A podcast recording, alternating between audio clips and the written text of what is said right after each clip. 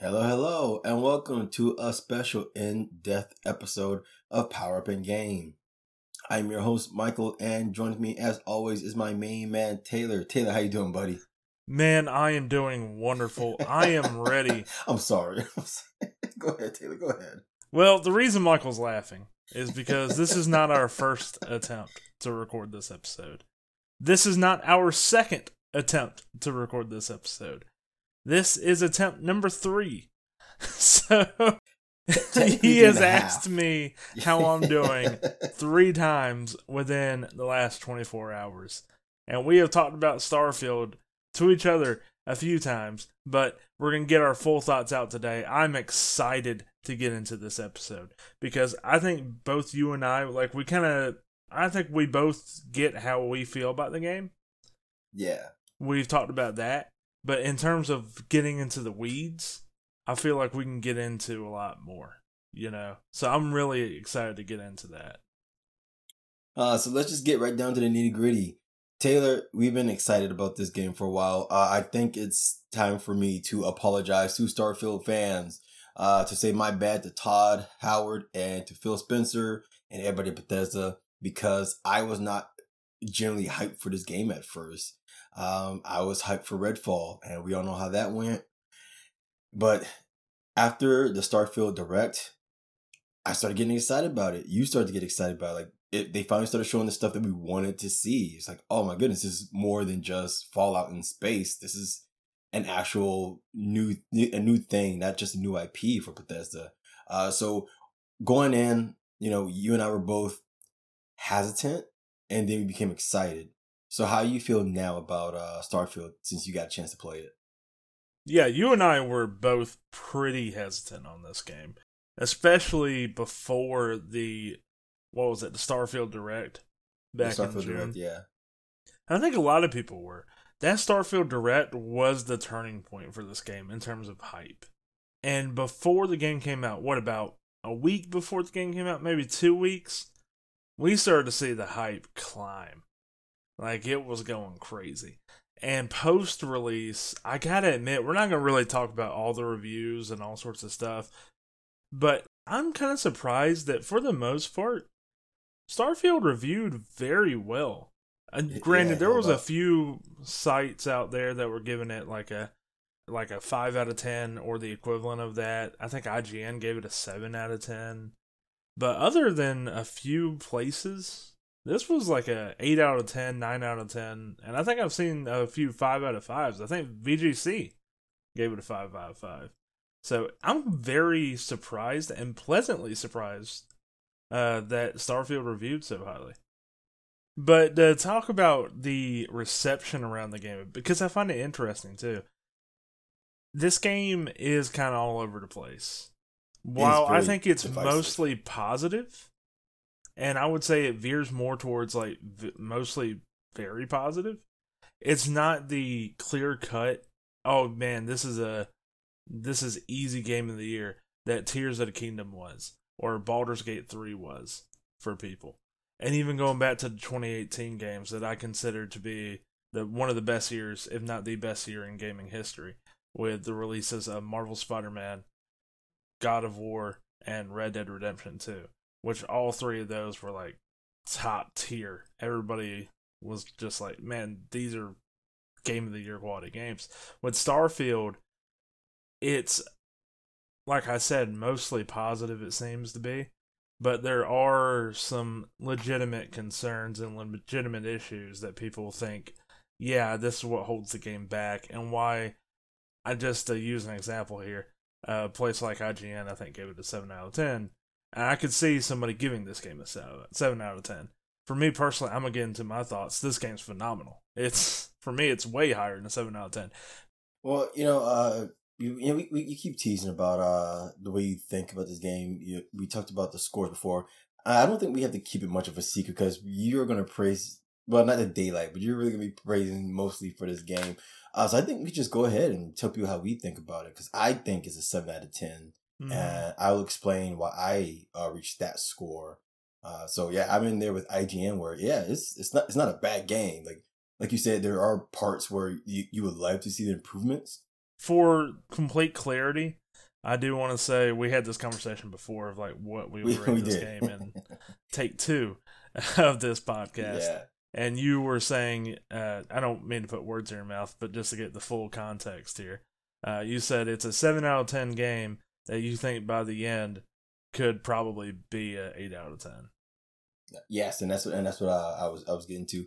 Um, and just a quick disclaimer: as we record this, like like like you said, this game is massive. There's a lot to do, and uh, I have yet to finish my first playthrough. Uh, and I'm still unwrapping the mysteries of the of the story.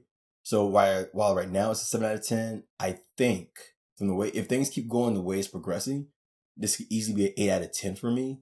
Uh, but yeah, I can definitely see why someone would give it a seven uh, or 7.5 out of 10 or a 3 out of 5.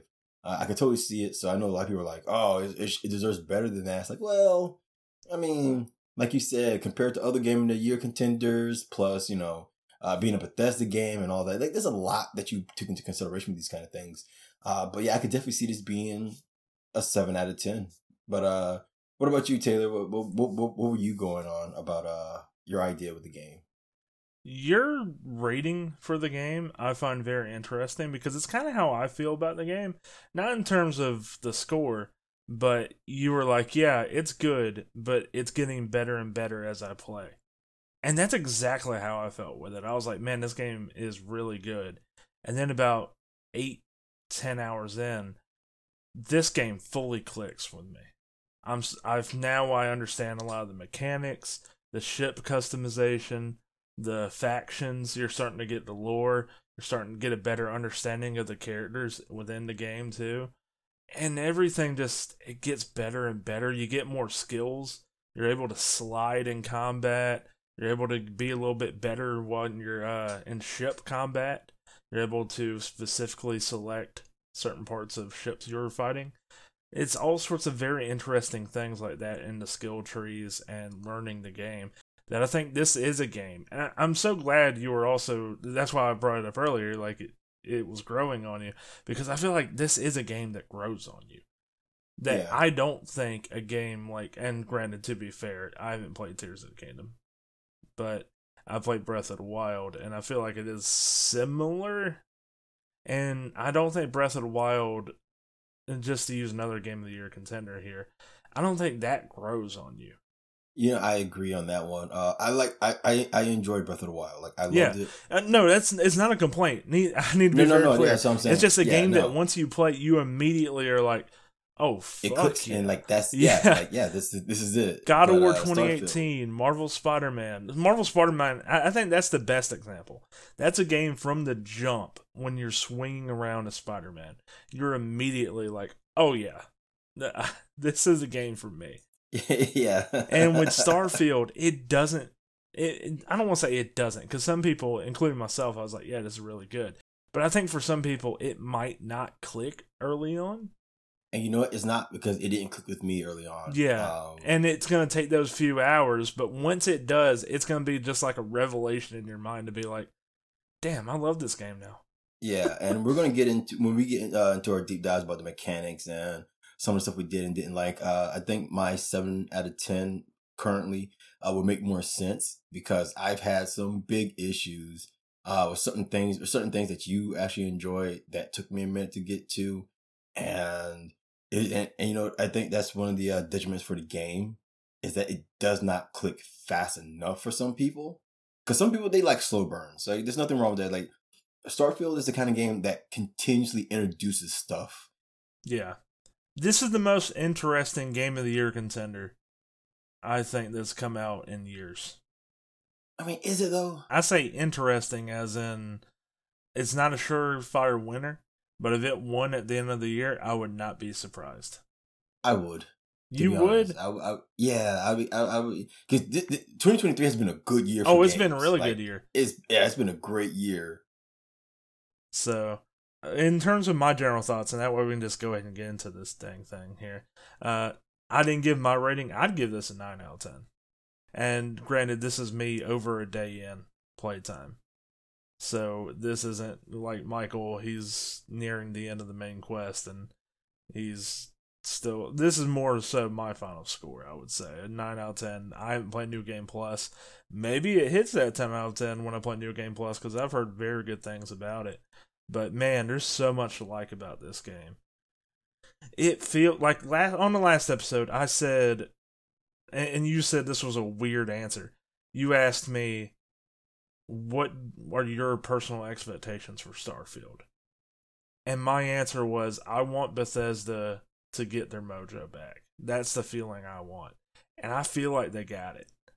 The personality that I think was missing from Fallout 4, it's in Starfield. The interesting lore and the characters, it's in Starfield. The level of passion that I see in Fallout 3 and Skyrim and what people love so much about those franchises, you feel it in Starfield. And regardless if you love this game or it just didn't click for you, I don't think you can sit there and be like, yeah, Bethesda didn't give it their all. Because it's very clear to me that Bethesda poured every bit of passion they could into this game. Yeah, no, they came out swinging with this one. Uh, it's as if they heard all the complaints before, and especially 76 was like, all right, well, you know what? Uh, we're, we're really going to double down on this, especially since this is what their first new IP.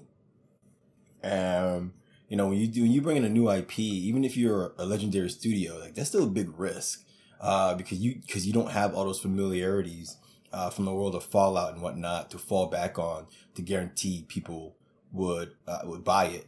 Like you really have to come out swinging. It's like, yeah, this is completely different. It's not like the other games we've made. Uh, we're putting passion into this because you know we have this cool creative idea and I think they pulled it off. And I'm actually really happy this worked out for them because creating a new IP is always scary. Uh, so they've done, I think they've done a great job. And yeah, I agree with you. They definitely got the uh, mojo, the Bethesda mojo in this one. Not only that, you got to look at the other two juggernauts, the titans that they have in terms of franchises here. You have the Elder Scrolls and Fallout it feels like Starfield is now alongside those other two franchises.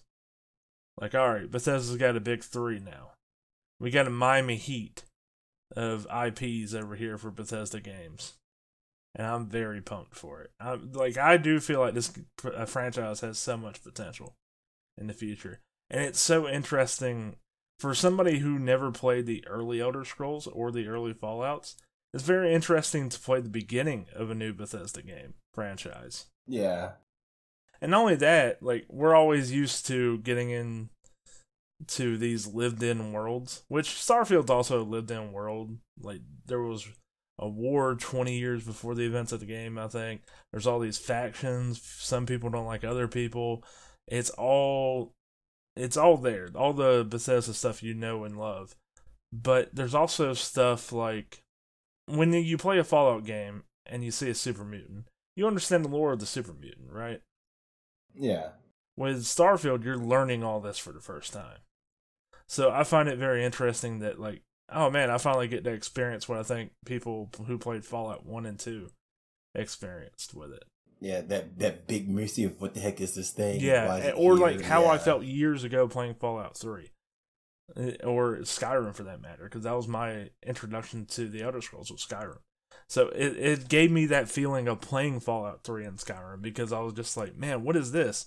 Okay, what's the lore behind this? Oh, this group seems really cool. Oh, no, they're the bad guys. it's pretty clear they're the bad guys. I don't want to be a bad guy in this build. So, uh, well, speaking of the build, let's get into this thing. Because I think one of the best parts about Starfield, Michael, is this is one of the best RPGs in the sense of they let you make your character how you want to make your character, and they send you off and push you out the door and say, All right, here's your missions. Do what the fuck you want to do. It is up to you. Yeah, to a certain point. Yeah, to a certain point. That, that's why I was like, it's it's a little limited in some areas, so it's not a completely no, I, open sandbox. But yeah, no. What I'm saying, what I'm saying with that is, uh, the whole things people have figured out is like, yeah, you want to do the main missions first and then do the side missions and like the new game plus, but nobody wants to spoil why. It's just like, gosh darn it. Uh, because for me, one of the things I love about Bethesda games are the side missions. Uh, I usually find the side missions to be way more fun and interesting than the main mission. And so I don't get to do uh, the thing I usually do with Bethesda games and just run off and lose myself to the side stories and the missions and the characters uh, and forget that I'm supposed to be doing the main mission. Uh, so like that, that, that was one of those things I was like, gosh darn it, why they do this to me? There's some give and And- take with that, right? There's a devil's Yeah. advocate argument to be made that, yeah, you don't have to do New Game Plus, and you don't have to do the main missions. And we're not gonna get into full spoilers, but there's a reason why people are recommending doing some of the early missions first, up into the uh, what is it? The Into the Unknown mission, I think is what it's called. It's for a reason, and I get that but I don't feel like it's also A detriment. yeah, I don't feel like it's a detriment to play up to that and then just go play the side missions, do what you want to do. Or just do the Okay. side missions and then play the main like the way I played was I did a lot of side missions and then I got to the into the unknown mission. And that like play wise felt perfectly fine. So I think there's an argument to be made that way and I'm somebody who granted I'm in this game for the long haul.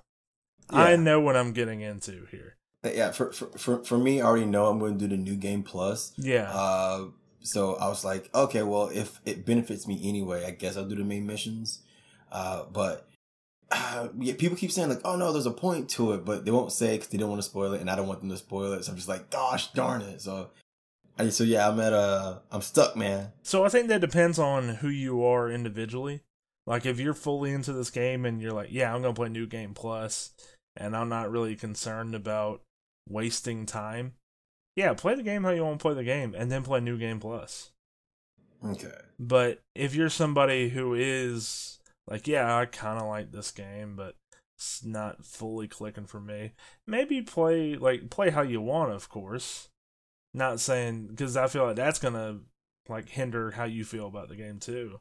If you got people telling you how to play an RPG game, yeah. if you are somebody who's like, I want to experience New Game Plus, but I'm not loving this game, yeah, maybe do the main missions and then hold off on those side missions for the second playthrough on New Game Plus.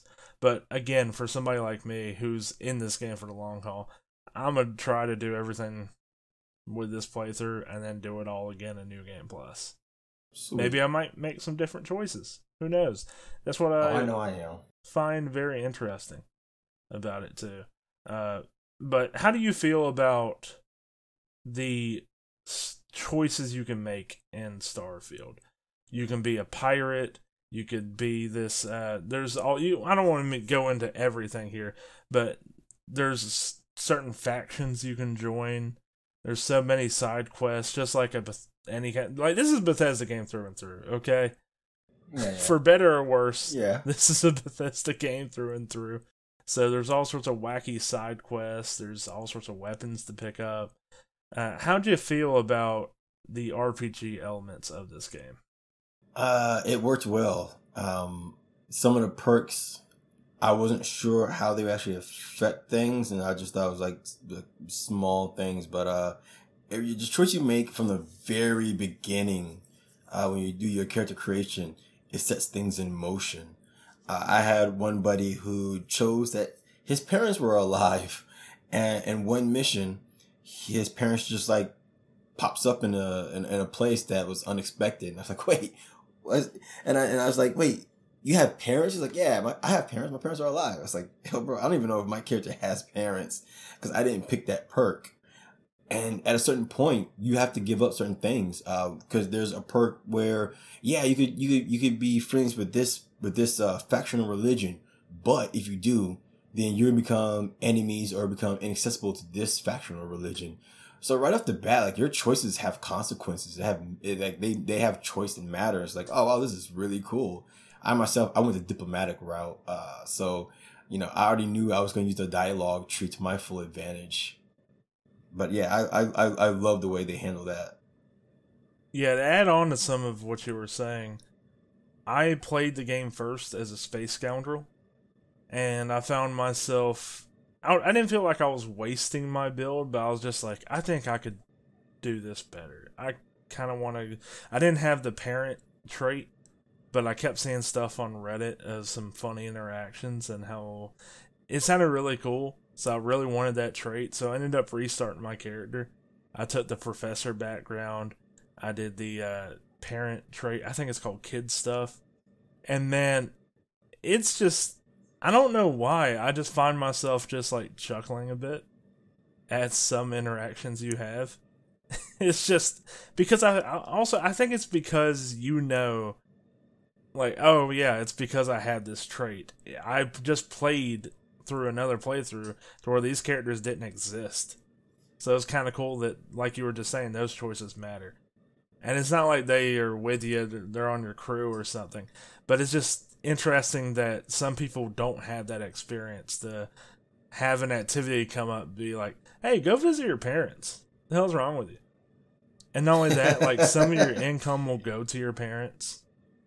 You can have a trait to where you have this luxurious dream house, but you have a crazy mortgage that you have to pay off. Yeah, it's like it's I, and I was like, why? Why is this a thing? But I wasn't brave enough to uh, choose them. So. Oh, I was not either. I was like, man, that's too much like real life to me. yeah, but I was like, I don't, I don't know how to get credits yet. Once I figure out how the credit system works, I might, I might try that on my third or fourth playthrough.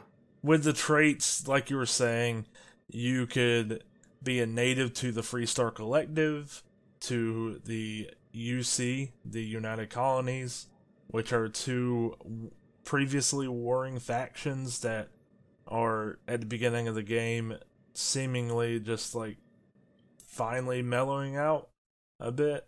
And there's all sorts of different things you can do throughout the game. Like there's a big faction quest i think for each one of them. Um in terms of the backgrounds i find them to be a little less important than the traits oh one last trait that i find very interesting the wanted trait I think this uh, one gives like you live on the edge. Yeah, like bounty hunters will come after you every now and then, and you have to fight them off. You could bribe them, stuff like that. But whenever your health like dips below, I think twenty five percent, you deal more damage. So it's cool stuff like that. It's not all just like oh you have more characters to interact with, or it's just with your background. It also has to do with gameplay. Like there's one that is hey you never really got comfortable in space so you don't do well out there. Which is really strange. Yeah. And then there's like, one the other way the around. Like it, there's some very interesting traits to go with. And the backgrounds, while it's not as gameplay specific, I think, because eventually you can get all the skills that you yeah. want. That's not necessarily the issue.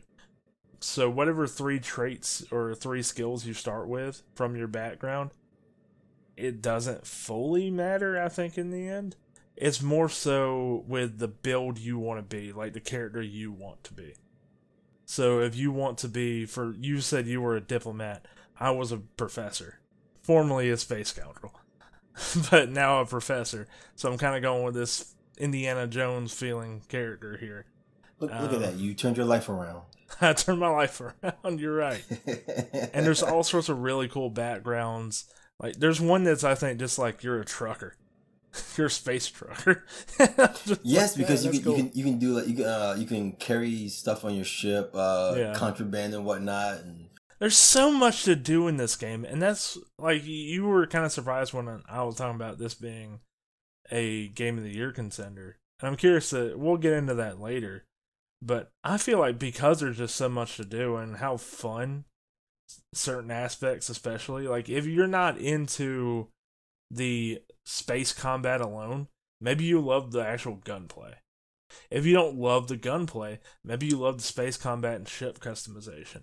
Maybe you're into smuggling items and getting paid that way. There's just so much you can do. There's the, I've even messed with Outposts. I'm a day into oh, the game. Like I, I, have not even fucked with the Outposts yet. That's, I've tried. I've tried Outposts. I yeah, the reason why is because I know it's a whole thing. It's a whole thing that I gotta get into, and my brain is just like, all right, you just figured out ship customization. You don't want to get into this yet. so that's for another day. So it's just there's so much to do in this game, man, and I'm, I felt like we just got on a tangent I mean, well, that's the thing. Like you said, there's there's so much to do. Yeah. That you can, and and they they all flow together so well. Yeah, that, Like, that's the it's thing A, it's a too. system that just works. There's don't don't say it just. I, works. am sorry, I was gonna Howard. say like just like Todd. Sorry. it just works.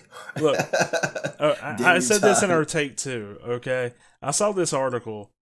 I forgot where I was from. I should have looked it up between yesterday and today. I had the chance, but I saw this article that the headline was Todd Howard is the gaming industry industry's Christopher Nolan.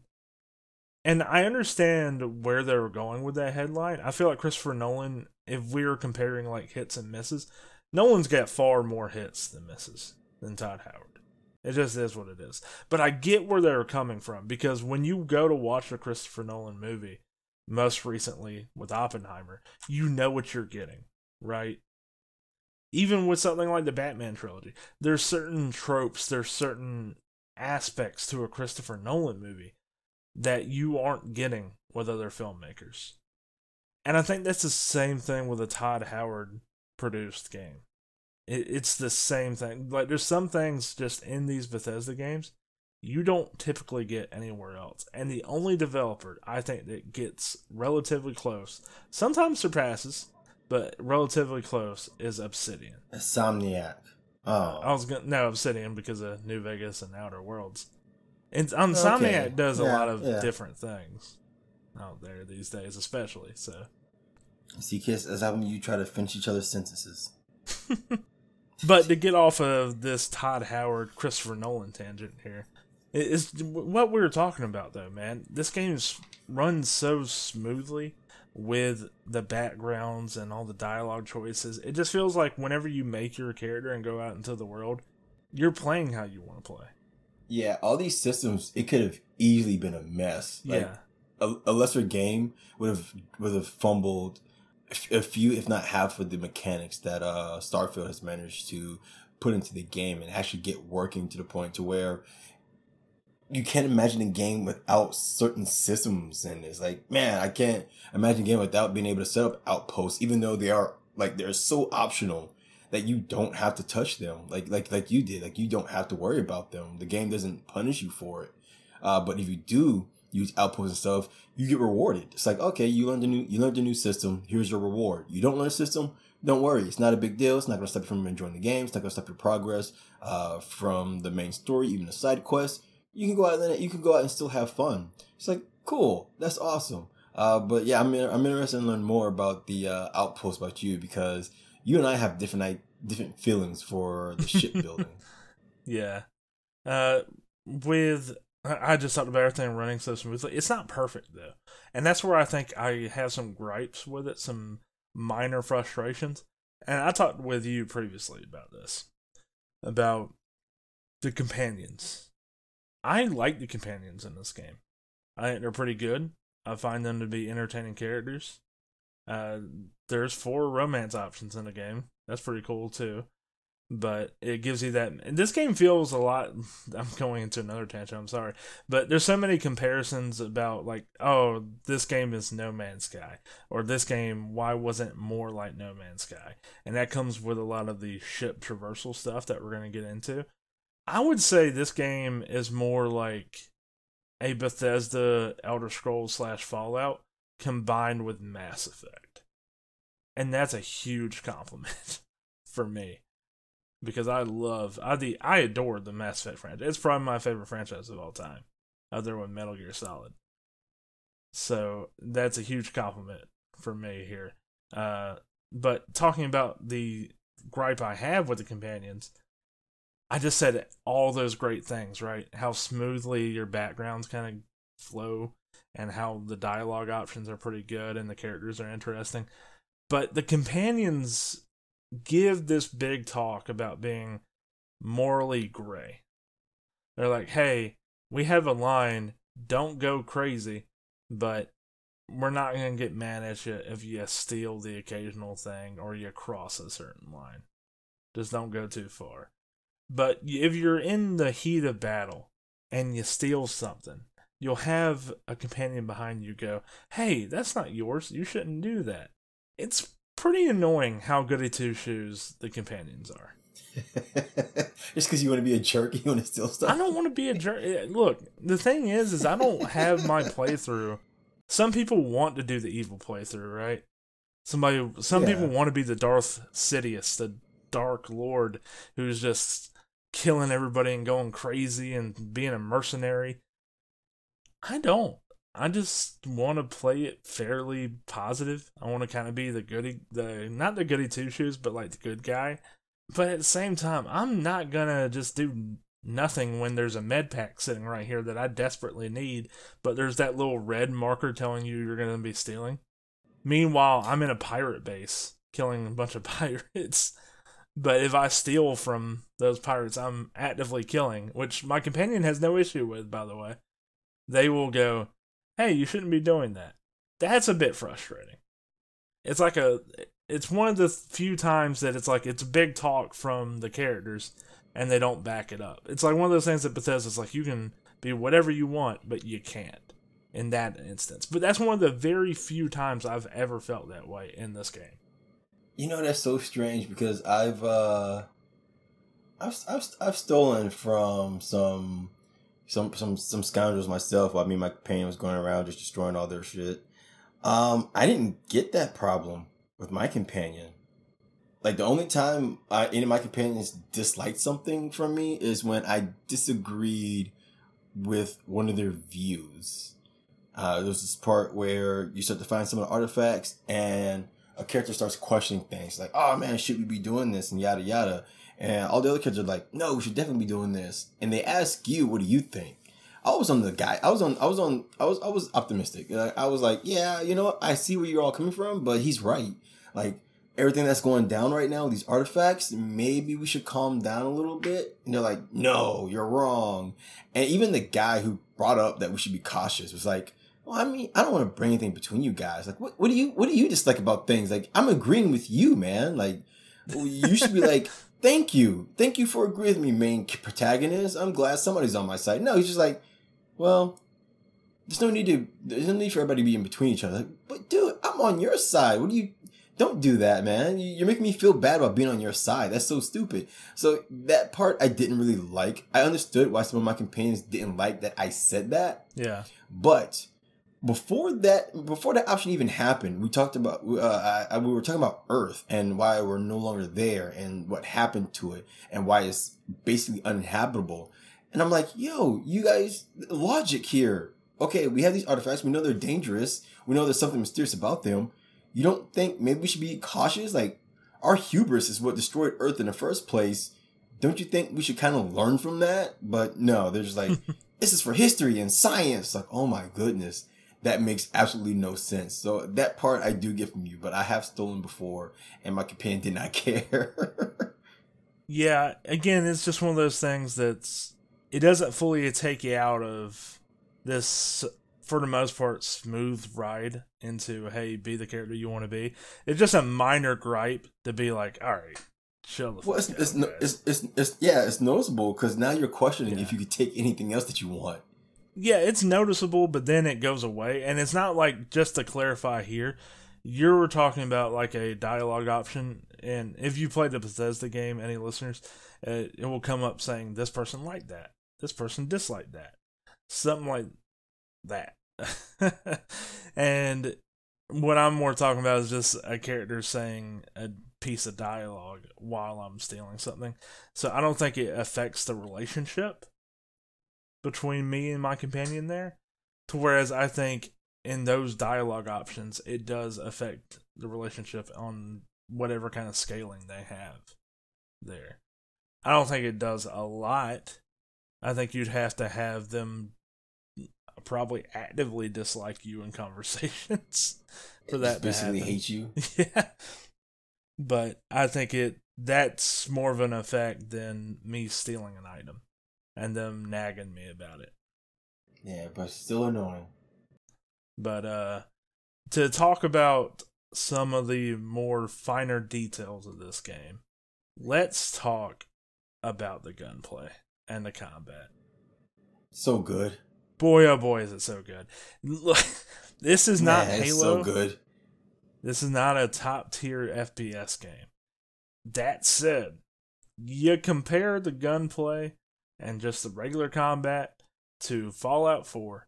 Oh my god, Starfield is so much better. It feels like a top tier FPS game in comparison to Fallout 4, uh, especially with some skills you can unlock. Yeah, actually, I asked you about this uh, during our last recording. I asked about this before, and your your response was golden. Uh, but you're you're a Destiny player, so would you compare uh, Starfield's gunplay with uh, Bungie's uh, Destiny's two gameplay? Why are you doing this to me? Yeah, because I loved it so much the last time, man. Why, why do we got to repeat ourselves? Why do we have to repeat history? It's a bad memory for me with this question. hey man, you love this game so much. You love the combat. I do. But we also know we also know how much you love Destiny.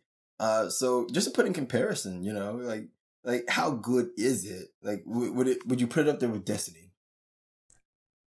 To answer your question, I'm going to answer this question earnestly. I shouldn't. I shouldn't give you the time of day on this question. but I'm going to answer it earnestly. No. And it's not blasphemy. even close. It's blasphemy. Because Destiny 2 is one of the best in terms of the gameplay being fun, that kind of feeling. One of the best out there. Now, granted, the current state of Destiny 2 is a topic of debate for sure, but its gunplay, its gameplay is ridiculously fun and it doesn't at all like there's no way in hell that Starfield measures up to Destiny 2. It just no way in terms of combat. That being said, it's really good in Starfield. It's really fun. It's very much improved from older Bethesda games. I do think that has to do with the we didn't really talk about performance wise a lot either. So uh whenever you talk about the gunplay, how you felt about combat, feel free to talk about how the game ran because you played on PC, I played on Series X. Uh, performance wise, I think a lot of what we're talking about has you got to give some credit to the Creation Engine too, the new engine. I don't think it's perfect. I do think the game looks way better than previous Bethesda games. This is a next gen title, so that does make sense. For me, it ran pretty consistently, which I was not really expecting. So, performance wise, a huge step up, just like the gunplay from previous Bethesda titles. Still had some visual and audio bugs here and there. Hopefully that gets hammered out, especially by the time Elder Scroll 6 comes out. But uh yeah, I'm I was pretty impressed by the performance on Series X. What about you? How do you feel about the gameplay, the gunplay, and the performance of this game?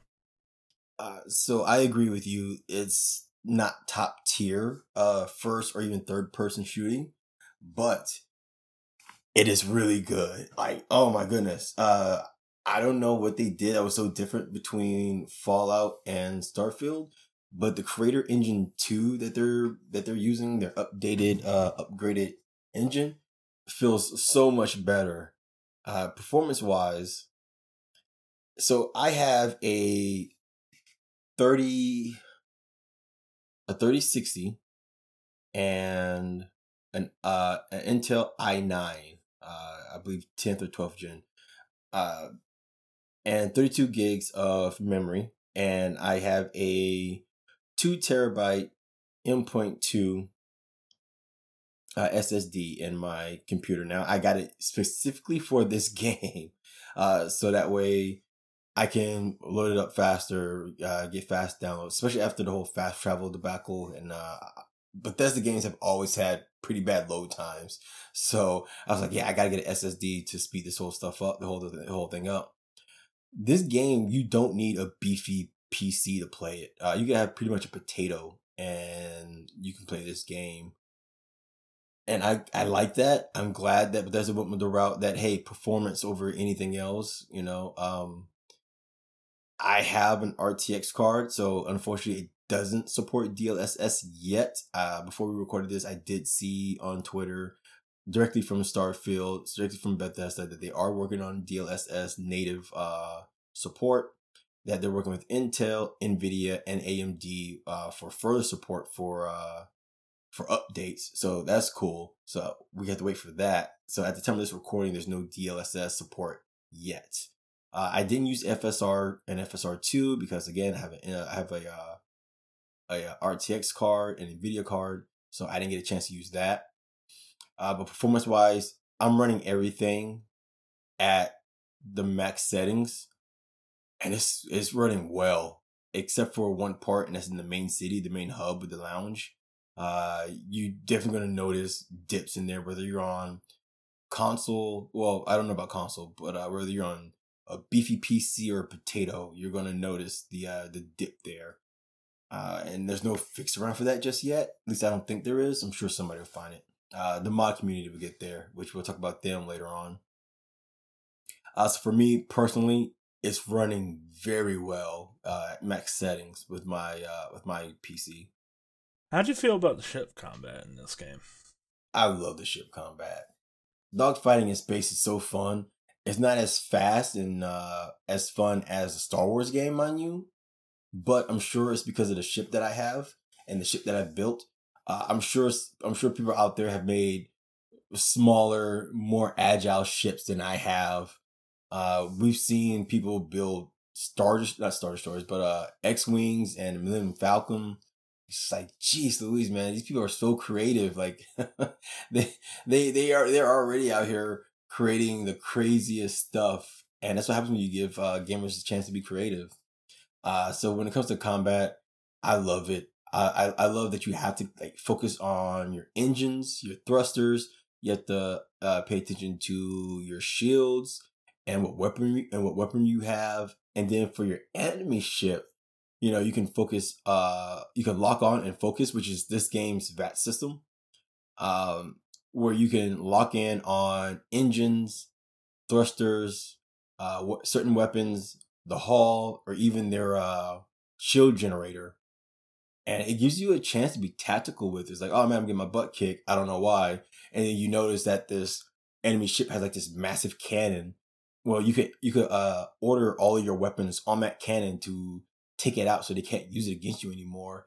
And I was like, man, this is really cool. I'm so happy that I get to like pick and choose pieces and I get to uh, uh strategize how I'm going to take my enemy out if I'm going to destroy them or if I'm just going to take out the shields and their thrusters so that way I can board their ship and then have the most intense close quarter combats ever seen. Yeah, man. I'm right there with you. I for me too, I had a lot of issues with ship combat early on, but it's one of those things we talked about earlier, right? The more you play the game, you everything starts to finally click with you. And it started to click with me, and I started to upgrade my ship more, and I understood like, okay. Part of the problem for me was I couldn't handle the bigger ship that's slower and I was understanding why I was dying so much. I thought I was putting out enough damage. I wasn't. So by scaling down, by having this lighter, more mobile ship, I was just wrecking any enemy ship that I was coming across, and that was really fun. And once you get into it, once you actually get the ship you want, and how you're comfortable playing with it, man, the combat's so much fun. And then once you start to upgrade some of your skills, in the piloting aspect. And you could target the enemy engine, and then you can also uh, target the enemy weapons as well if they're really peppering you.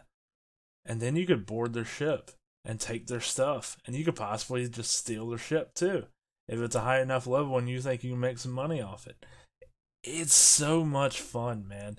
This game is so like there's so many details of not graphically like this isn't the best looking game that I've ever played. It's very beautiful, but it's not like the uh, I'm trying to think of some of the best looking games of all time. It's not up there with those. So when I'm saying details, I'm not saying like graphically.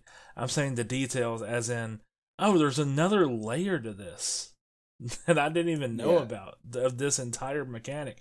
This could be the whole game. Like I played one mission, and this is I, this is apart from ship combat now, but I played one faction mission that by the end of it, I got a boatload of credits, and it was a really fun mission. And I was just like, man, that could have been the whole main story. it's not like it was. It would have to be you know a little bit longer, but at the same time, I was like, man, that was fun. That could have been the whole main story of the game, and I would have been perfectly fine. What do you mean I still have more faction missions left and a whole main story to do and other side quests? you mean this game's not over? And that's what I'm talking about. And it's the same thing with the ship combat. Like there's just layers to it there. Yeah, there's a lot going on in this. Um did you so did you hear of someone who actually stole a space station? That's fantastic. No. yeah, this person boarded the station, totally wrecked havoc, and then stole the space station. That's awesome, dude. Ridiculous, man. Well, getting into ship customization already, we already talked about it. You have some, I don't want to say major gripes. I was probably minor frustrations. Yeah, yeah. I think that's the best way to put it. Uh, Yeah. But for the most part, I think you and I are both kind of on the same page. Ship customization is crazy. And some of the stuff people are making out there, I applaud you. You guys are awesome. All right. Man, it's ridiculous. Standing ovation for all of you coming up with these crazy things. I have seen a Batwing. I've seen the X-wing. As like you were talking about, I've seen the Millennium Falcon, uh, the Razor Crest from Mandalorian. I have also seen, and I told you about this yesterday, the Magic School Bus. I still I can't believe that one. Like, there's no way somebody actually took the time to create Magic School Bus. Oh man, you guys creating these ships. I I hope you leave diagrams for how to do it because I want to make some of this and I want to follow what exactly you did because they're there it's not just that like oh they recreated the Magic School Bus. Oh, there's, cool, there's, cool. there's gonna be like Lego. There's gonna be like Lego guys for yeah, right. And it's not like, oh, cool, they made a bootleg version of the Magic School Bus or an X Wing. No, they're really good. And it seemed like they would actually be worth it in combat. Yeah. Uh, hold on, man. Give me a sec. My daggone pups. Michael's dogs are very excited about Starfield. they hurt Legos. Like, oh, I want to build one too. While Michael has that situation and he tries to calm down his pups over there, uh, just to talk a little bit more about ship customization, man, there's so much you can do. And what I really love about it too is every outpost has different parts you can buy. So it doesn't feel like, oh, you go to one technician to change your ship and upgrade it. You can, you've been to them all and it's a one size fit all. No, some places have certain parts. You have to go to certain places and you'll figure it out.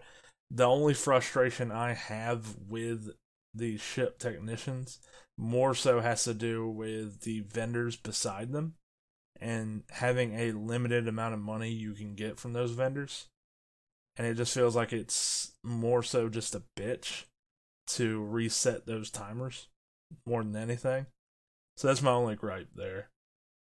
Right. So yeah, um with the ships, yeah, I agree with you. I love how each uh each city that you go to, if they have a shipyard, you can find different pieces uh for your ship uh, that you can't find in other places. Uh when you go to the main city, the main city hub, yeah, you get some of your basic pieces that are like at first super expensive, uh, but as you go through your journey, you start collecting credits. They are they seem much much cheaper, and you go to other places who have more premium pieces. You're like, oh no, that's actually expensive. And I, I love how each of them does they have their own brand. Like uh, the, the, they, there's companies in this game. It's very Borderlands like, right? Yeah, they have uh, they have uh, each brand's. Uh, I mean, sorry, each piece has kind of like its own business brand. It's like it's really cool. Like it, it makes it feel like there's actual like economy in this world. And I don't know if there's. Uh, I'm I'm sure if you focus enough, you could find a brand that you like, and you end up like developing brand loyalty in the game. Uh, but for Yeah, me so far, that, yeah. Especially with the but Habs, so far for me, right? it hasn't happened. With the what? Especially with the Habs, right? Because uh, the Habs, that's the basically the bulk of your ship. It's where your quarters are yeah. going to be and all that stuff. So I feel like that's more so the aesthetic of your ship. So I feel like that's where people are going to be like, man, I love that aesthetic. No, I, I like this one more. Which a complaint I, I just figured out another minor complaint. So that's the thing. This game it's it's a not a death by a thousand cuts in terms of like oh this is what brings it down. It's bad. No, it's fantastic game. it's just a game that is really good and great in some areas, but there's some minor things here and there that add up. That's like man if y'all can just optimize this, it's a 10 out of 10, at least for me. It, it's stuff like the vendor stuff I was talking about before. It's stuff like the habs I just mentioned. You can't preview before you put them on your ship. So you have to put them on your ship, go into your ship to be like, oh, you know what? I don't like this. so I'm going to go back to another one. And then it's stuff like you and I talked about this yesterday, Michael. The UI. The UI in this game is not great. It's very clear it's to me terrible. that the team was working on a lot of stuff. All right. The UI wasn't a focus. I understand it. They had a lot of stuff to work on, but UI is not it's not good. no, it's actually one of the things that brings the game down for me. Uh, that's seven out of ten. One of the things that brings it to a seven is most definitely that UI.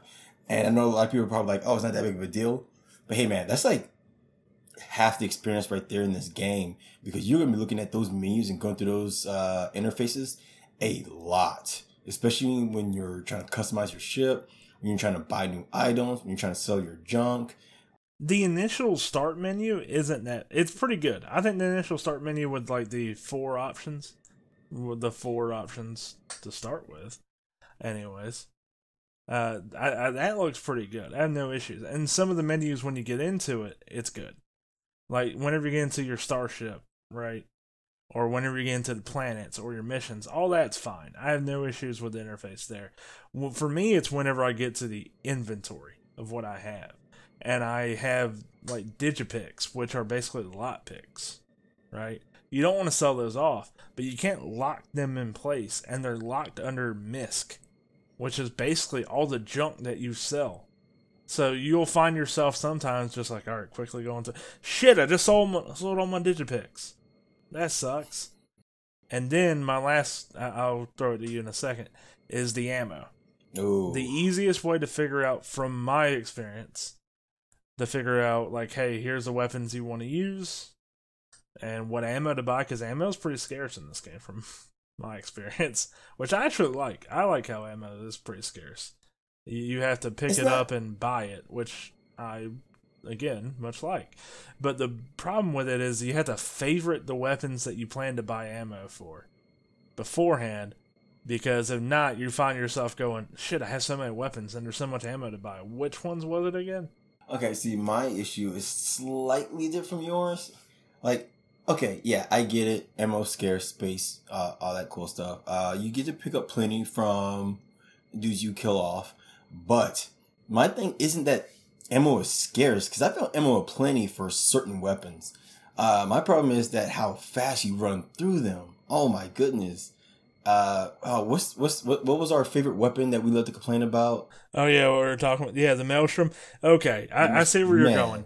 So where Michael's going with this is that the that lower tier items that you can get a lot of ammo for, like the maelstrom, that yeah they have a high rate of fire and everything it's a machine gun but they don't do a whole lot of damage so when you're going against a high level enemy with that weapon sure you'll kill them and you have a ton of ammo for it but it's going to take a hot minute yeah, compared man. to the awesome pistol you found and you want to use but you're sitting there going shit i only have 50 rounds I want to. If you're lucky enough to have that, yeah, you want to save those rounds for something special when you know you need it. So you're finding yourself sometimes using inferior weapons whenever. Now it's not all the time. It's not like oh man, it suffers in the gunplay department.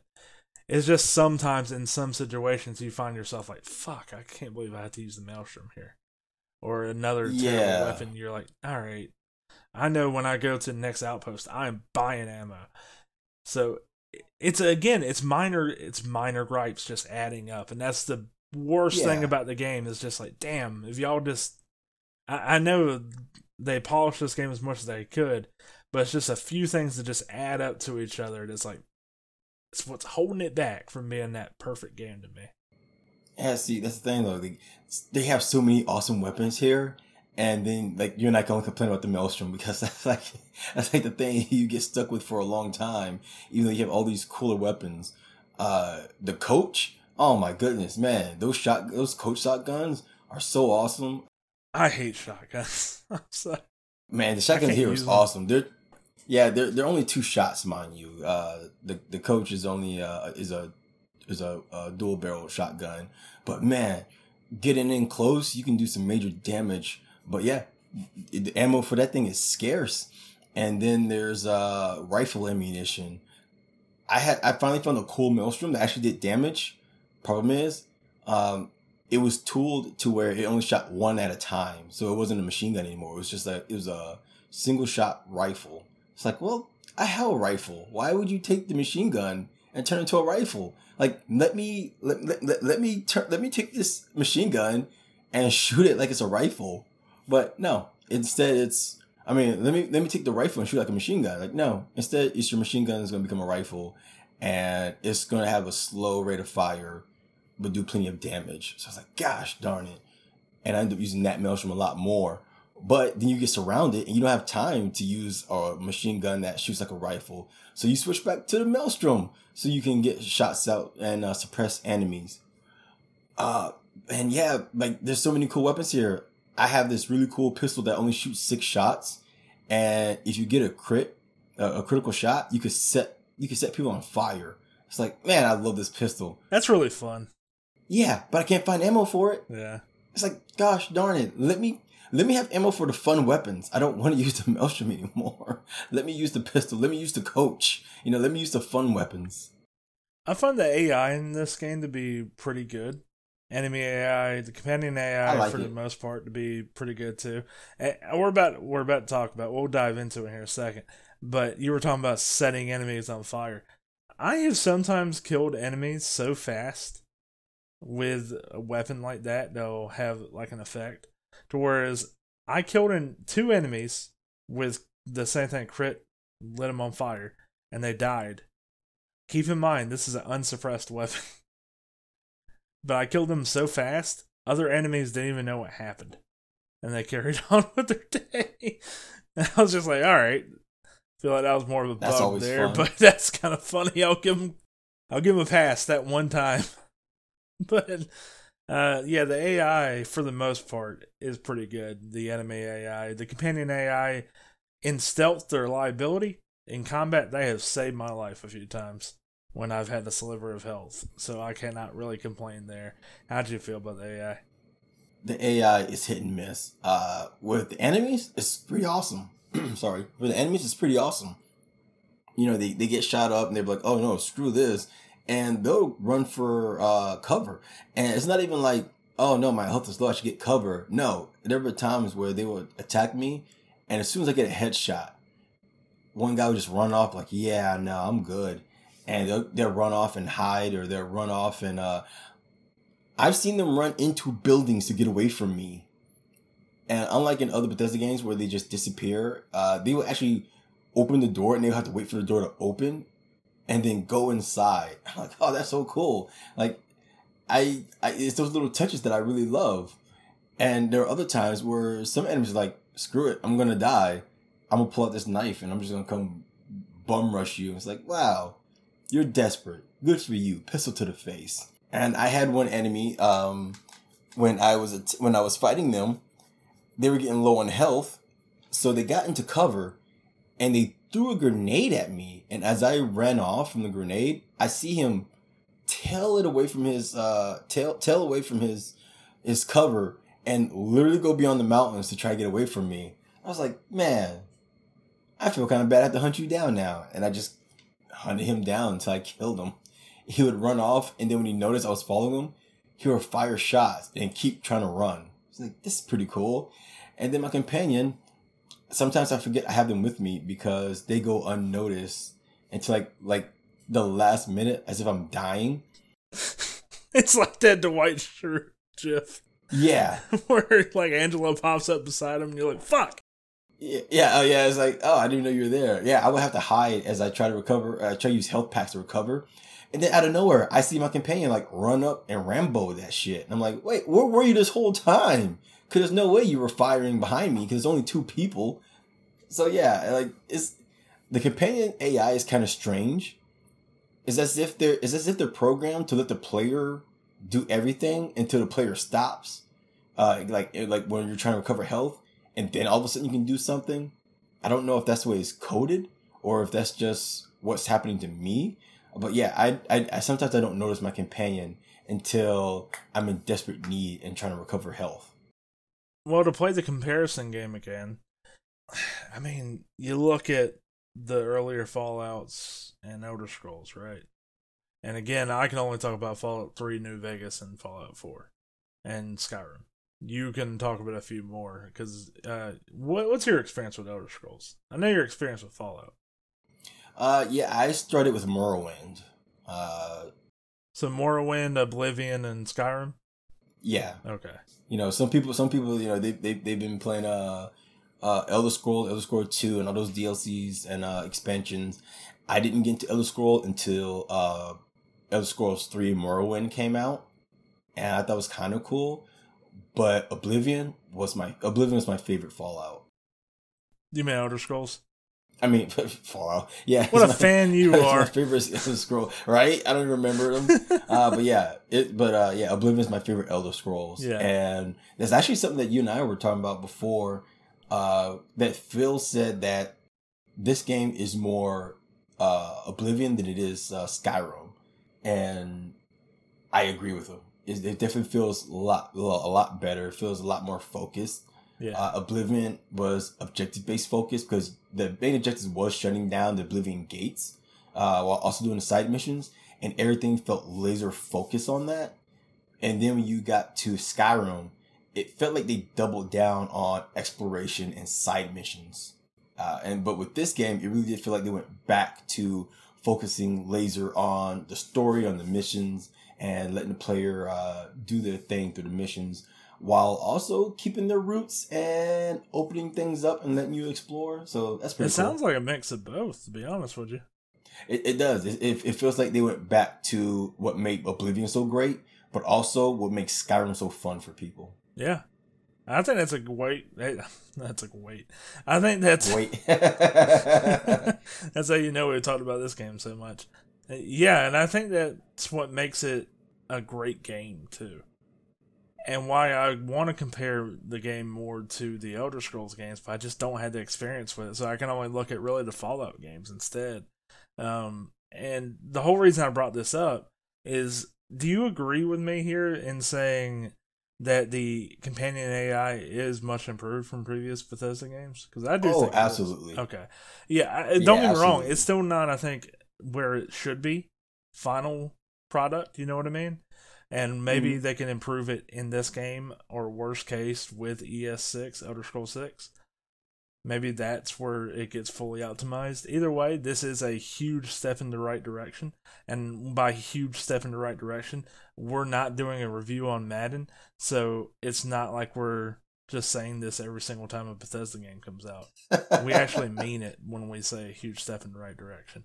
So it's a huge step in the right direction for companion AI I think uh, it's an improvement for me, especially. Uh, but let's get into it, man. We've been holding off on it. There's a controversial part of this game, Michael. You know where I'm going. We're going to talk about how you traverse in Starfield. So, there's been some talk about how you can fast travel and going through the menus and the loading screens and some people wanted the No Man's Sky experience of the freedom to go land on a planet, take off from a planet, go into orbit, and go anywhere you want, having that total freedom. Right? Um, first off, let's just have a baseline here. Where were you in this debate here? Did you want a little bit of restriction like we got in Starfield? Or were you one of those people that were like, yeah, give me the freedom of like No Man's Sky? I did not want the No Man's Sky treatment. I was so happy when uh when they when they came out. It was like, yeah, you can travel around in space, but there's also, there's also fast travel menus. Uh, you open up the menu here, you do this, you do that. It's like good. That that that feels way more focused. Um, because it gives the team a chance to to uh, hand create planets and you land in specific areas, or you could land in a randomly generated area, uh, which I'm always okay with. I did not want to do that whole get in your ship, power things up, take lift off, spend time going out and. All right, hold. On, let me stop you here because this around. is this is where I was going. so, I think in terms of stylistically, it depends on the player, right? I think everybody's gonna yeah. have a different opinion on. Nah, man, I wanted the No Man's Sky. I just wanted the freedom of being able to do that. And I feel like Starfield restricts you, and that's completely valid and fair. If you think not it, to me, yeah, not that's why I asked you straight. I was just curious where you landed on it. Uh, but if you want to dock points yourself for because you wanted that No Man's Sky experience, one hundred percent. Like I get you for me, I'm kind of with Michael though. I, I, think stylistically, as somebody who loves No Man's Sky, you can attest to this, Michael. I won't shut the fuck up about it anytime we talk about a gaming comeback. I, love it. I love the freedom of being able to go from planet to planet. But there was one. There was a few complaints I've seen on Reddit about. Oh man, it just takes too long compared, and they were wanting to the No Man's Sky experience basically and that's the part that I'm like, nah, that's stylistically uh, uh, fair, but saying that it would be shorter to have the freedom to go anywhere is BS. Because in No Man's Sky, and when I interrupted you there, if you wanted to go from, let's just say, one planet to another planet, which you in the same system, you had to go to your ship, now, granted, you can call your ship to a certain part of the planet and then get into your ship, but you have to get into your ship. There is fuel for not only your ship once you get into orbit, but to take off. So you have to make sure you get enough fuel to take off first, and then for your hyperdrive whenever you leave the galaxy. Uh, so once you lift off and you have the fuel, then you have to go into orbit, which takes a second. Then you got to figure out where you want to go. And that planet is in the same system, but on the other side of the system, it's going to take a hot minute to get there because then you got to basically hyperdrive over there. So it's going to take the time. Then you got to enter that atmosphere, find where you want to land, land, and then exit. I'm not even, I'm being generous by saying a planet in the same system. If you wanted to go to a planet in another system, you have to pull out a menu just like you would with Starfield. By the way, both of the star maps look a little similar to me, and I don't like the design of either of them. I will say I think Starfield is better. I, I think it is all right, to whereas I dislike fully No Man's Sky star map system, but I digress here. Then in No Man's Sky, you would select the place you want to go. You'll travel there, and then it just it, it takes a lot of time basically from getting to place to place. To where Starfield, let's say your mission is to go back to New Atlantis. That's where you gotta go. And that's where you wanna go. Cool. Let me go to the mission. Let me press X on it. Oh, I can just fast travel. From wait, I'm not even in the ship. Oh, okay, that's cool.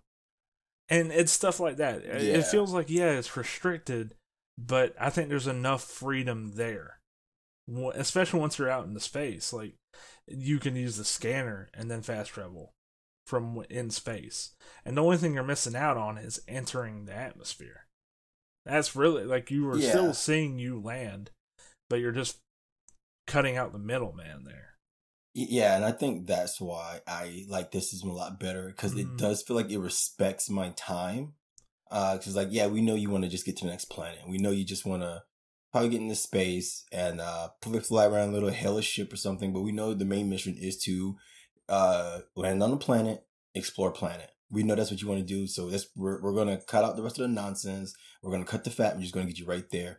And uh, like you said, that's one that's the, that's the main thing I love about their fast travel. is that I don't have to be at my ship or anywhere near it to do the fast travel. Uh, as long as I'm outside, away from certain areas, and I can just fast travel to whatever planet I'm trying to go to. And I'd rather have that. Yeah. And just to play devil's advocate here, just to have the other side of the coin, some people, I feel like that breaks the immersion whenever you're going through the menus and you're not landing and it's it just takes you out of the game. So that's fair. And so if you're one of those people that stylistically it, you're kind of put off by going through menus or going through your scanner and fast traveling places, you might not care for the traversal of this game. But do keep in mind the loading screens. This is a next gen title, so it's PC, Xbox Series X, and Xbox Series S. We can't say anything for the Series S, sadly, uh, because Right. The most well, the most I can say for the Series uh, is uh, I watched the Digital Foundry uh video on how it ran, and they said it ran just fine. Like it ran just as well as Mhm. the Series X version, uh, albeit you know with a lower resolution and whatnot. But it still it still ran at the thirty frames with uh, the main city hub. did they say anything about load times? I don't remember to be honest. Okay. Because load times is what I'm mostly referring to here. Because for me, it's seconds on the Series X. I assume it's the same for you on PC. So load times aren't really a problem in Starfield. Maybe it is for the Nice. Series S, maybe not. I again we can't fully speak to that, but it seems like it runs pretty well on the Series S, which by the way, just to talk about the Series S here, that's an accomplishment because the Series S has been taking it on the shins the past few weeks. yeah. So I think it just to talk about the traversal and to wrap this up in a bow here, it just depends where you, the player, feel where you land stylistically with it. If you feel like it's gonna break the immersion of how you're playing and you don't want to go through the load screens or you don't want to even pull up a scanner and then fast travel from orbit to a planet, then yeah, you might not care for the traversal. But if you feel like, yeah, I don't care for the No Man's Sky system and this more, I uh, I compared it to the Mass Effect earlier, right? I think that's more, it's a more appropriate comparison of how you get from destination to destination.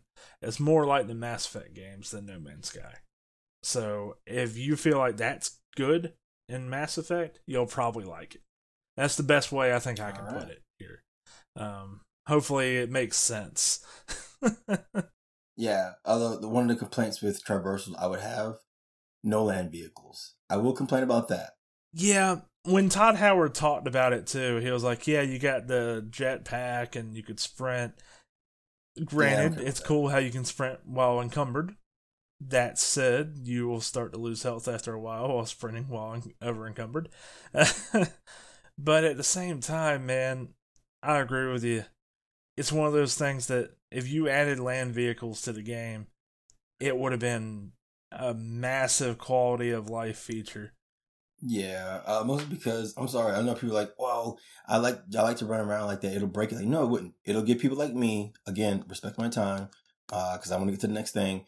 It give people like me an option to just be like, okay, I don't want to scan everything right now. I kind of want to get to the next mission, and you know, do that or drive around and just have fun with the with the. I want to say Land Rover so bad because like we have that in modern times. Like, well, yeah, shouldn't we have that now? Like, shouldn't have that in the game? So I I do hope they do add that in the future, uh, because honestly, I kind of want like jump off rocks and stuff while I'm in the rover, just just for the heck of it. Uh, but yeah, it's not detrimental to the game, but I do wish it was in the game. I want to talk about the aesthetics of Starfield. I want to talk about the score too. I love the aesthetic and the score of this game. It reminds me of Alien and how I felt watching. I watched Alien for the first time last year. Uh, how I felt watching that movie for the first time and being like, man, I'm really digging the look of this movie. It's not super futuristic. It feels like it's somehow realistic. you know? Because it, it, e- everything in the game, it looks like something that we could make now. Yeah. Like it, looks like something we can build to this in to, in this day and time. Uh, it looked like modern times. Like okay, if we went to space right now, if people can go into space right now, this is how it would probably look. Uh, Starfield has that same look to where, yeah, it's futuristic, but it looks like a possible future. It was like, it looks plausible. It looks like something that we can do right now if we really wanted to, uh, compared to something like Mass Effect in the relays, uh, and, and some of the, uh, tech that they have. It's like, okay, yeah, this is sci-fi future. Uh, while mean, meanwhile, Starfield feels more modern, real world future with some sci-fi put into it due to certain things that uh, we won't spoil. Yeah. I was gonna use like the Avengers movies even as an example here because there's nothing wrong with like the super futuristic feel, but you'll watch an Avengers movie, especially the later ones, and you'll see Iron Man with the nanotech suits and all that. There's nothing. Uh, well, there's I have a problem with the nanotech suits for all the heroes nowadays, but there's nothing wrong with the super futuristic look generally. There's just something also really cool about this like old school retro kind of feel. And what a comparison this to stick with the movie stuff that's not alien, it also kind of reminds me of something like Interstellar. Really? I get kind of interstellar vibes exploring the world sometimes. Hmm. Uh, I haven't I haven't fin- I haven't seen uh, Interstellar. I know. Oh, you need though, to see Interstellar. So it's it's amazing. I know people keep saying that. People keep saying that. I also haven't seen Gravity, which I also really wanted to uh to see. I don't know why I haven't sat down and watched those two yet. I'm gonna be ignorant. I haven't seen Gravity, but watch Interstellar first. It's okay. amazing. watch it. At least I watched this one. Watch this one first because I've actually seen it. But uh, yeah, Interstellar. Hey, I said I was gonna be ignorant here. Okay. Like, just because you didn't see it doesn't make you ignorant. At least you were like, oh, no, screw the movie I haven't seen yet. Just watch this one. That's basically what uh, I did. but, but also to talk uh, about the score, though. Oh, man, it's. Man, the music beautiful. is awesome. It's beautiful. Like, for the most part, the score lends itself to what you're doing in the game. Like, there was. I know what the mission is ultimately.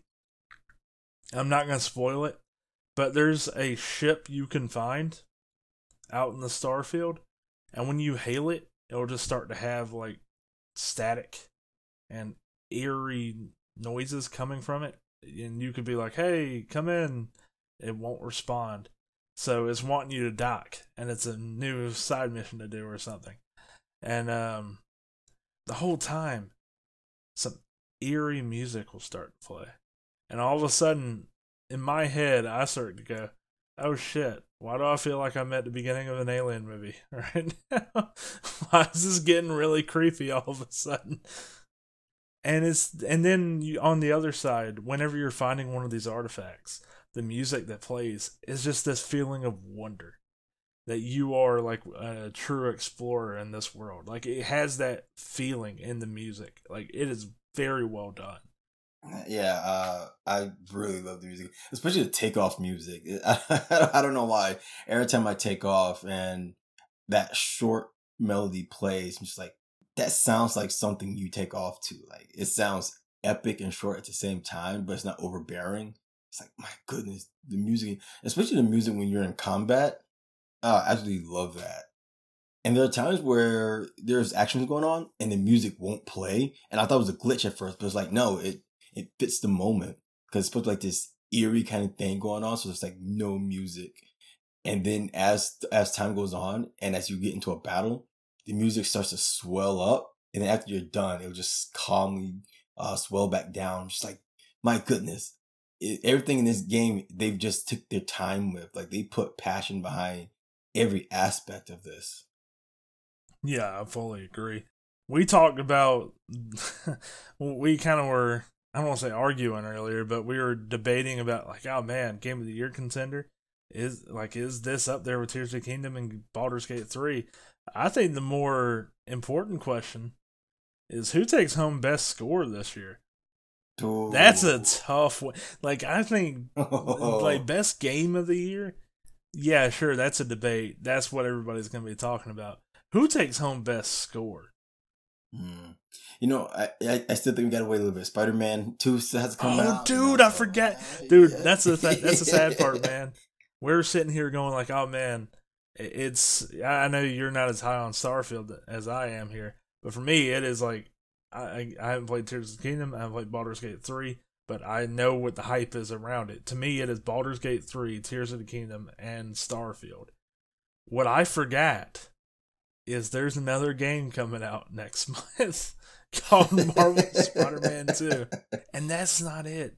I just talked about score. Guess what else is coming out next month?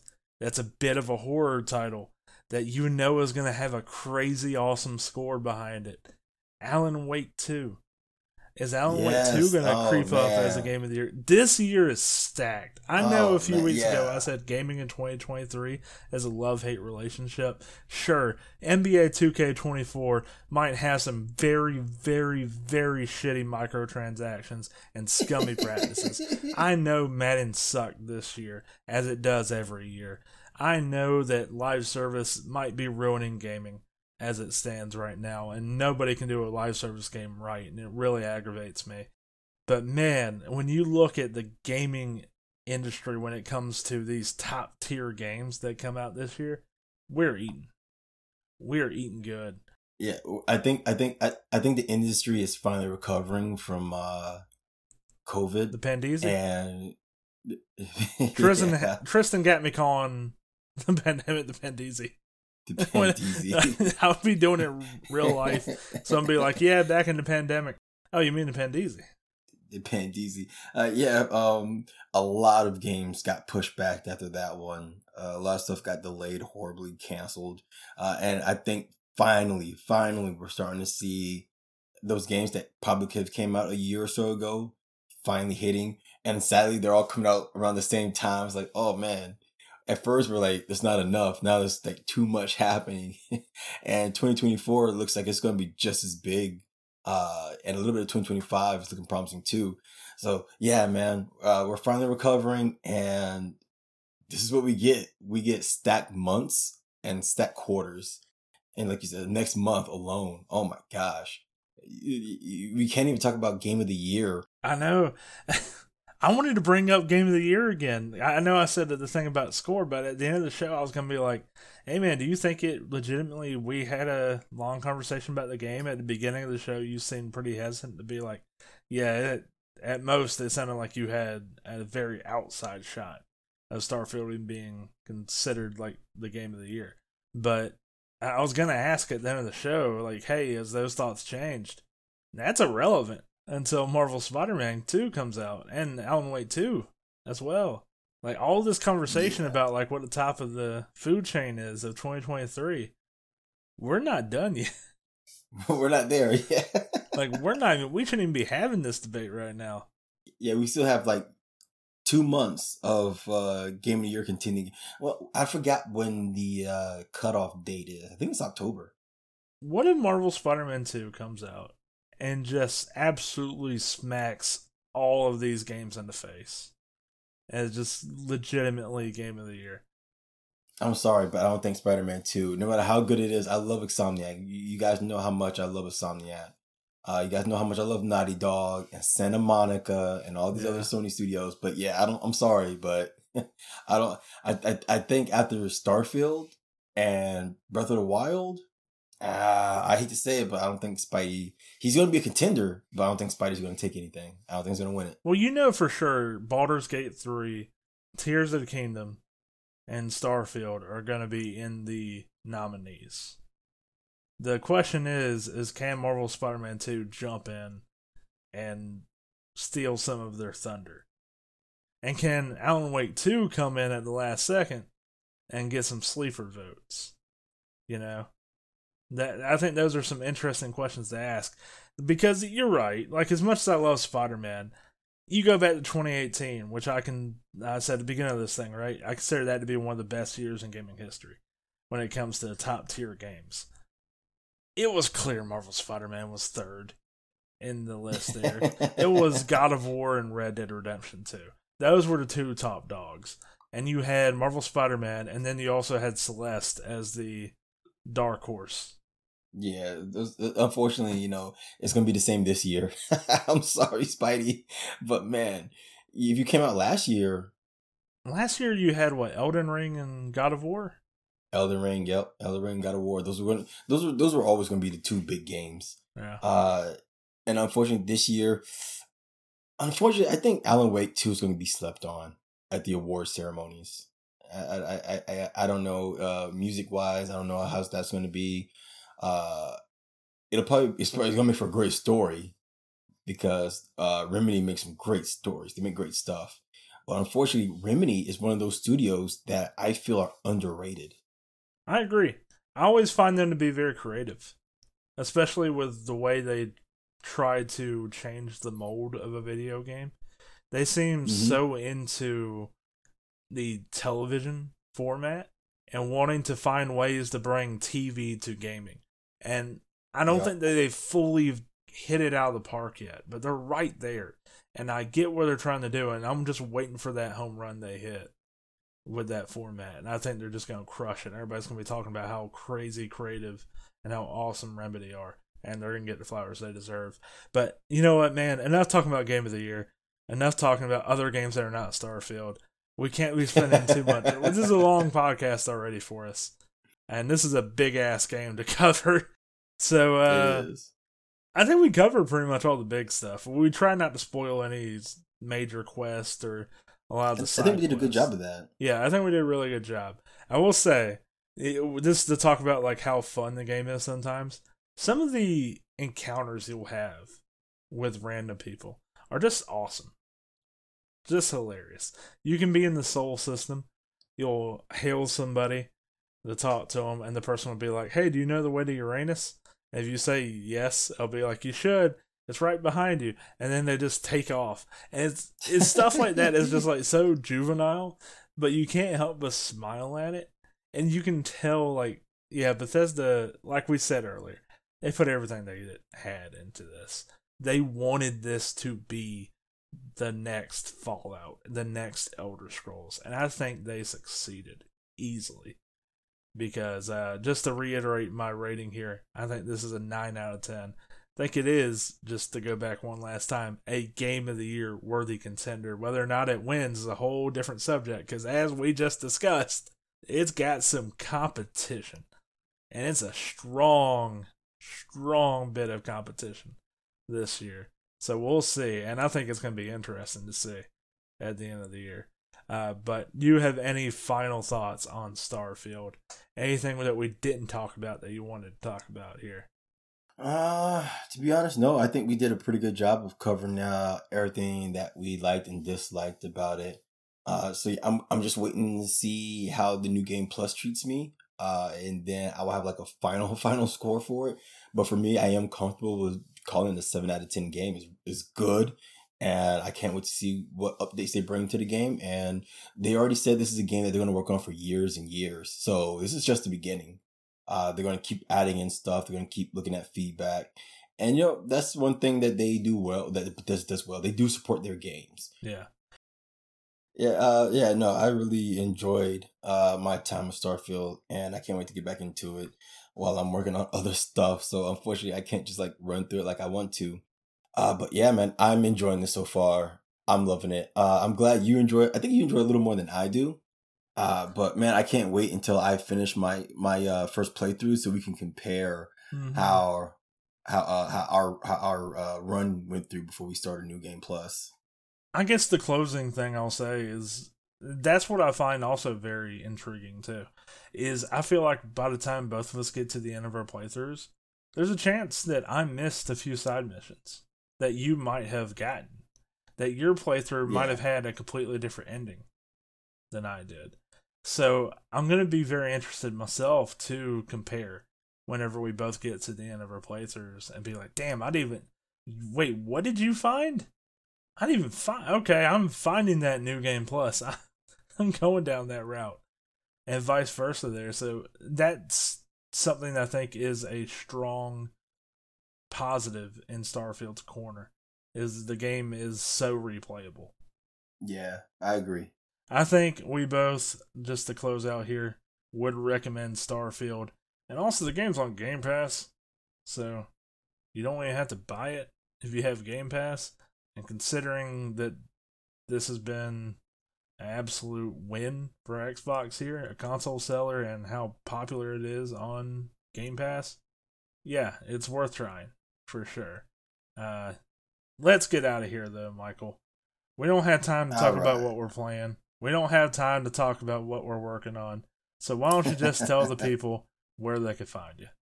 You can find me on Twitter or X, as it's now called, at M underscore M O S L E Y underscore J R. You can also find me on Twitch at Fox Daddy. That's F zero X D A D D Y. And about you, Taylor, we know you don't like the socials too much. Uh, how where, where can we find you? I just have a question. What's up, bud? When are we gonna stop doing the whole Twitter or X? Thing? Well, because some people like Twitter, some people don't mind moving on to X. Me, I'm in between. I don't care either way. It's a branding thing. Uh, so I just say Twitter slash X.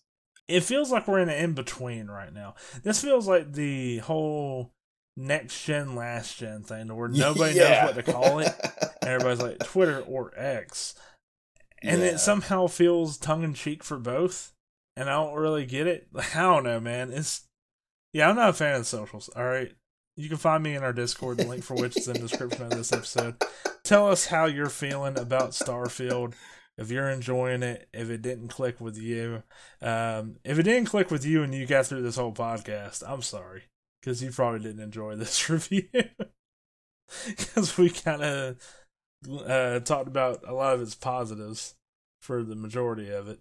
Um, but let's go ahead and get out of here. Let's wrap it up, man. I want to thank Michael for joining me. I want to thank anyone for listening in. We will be back next week with a brand new episode.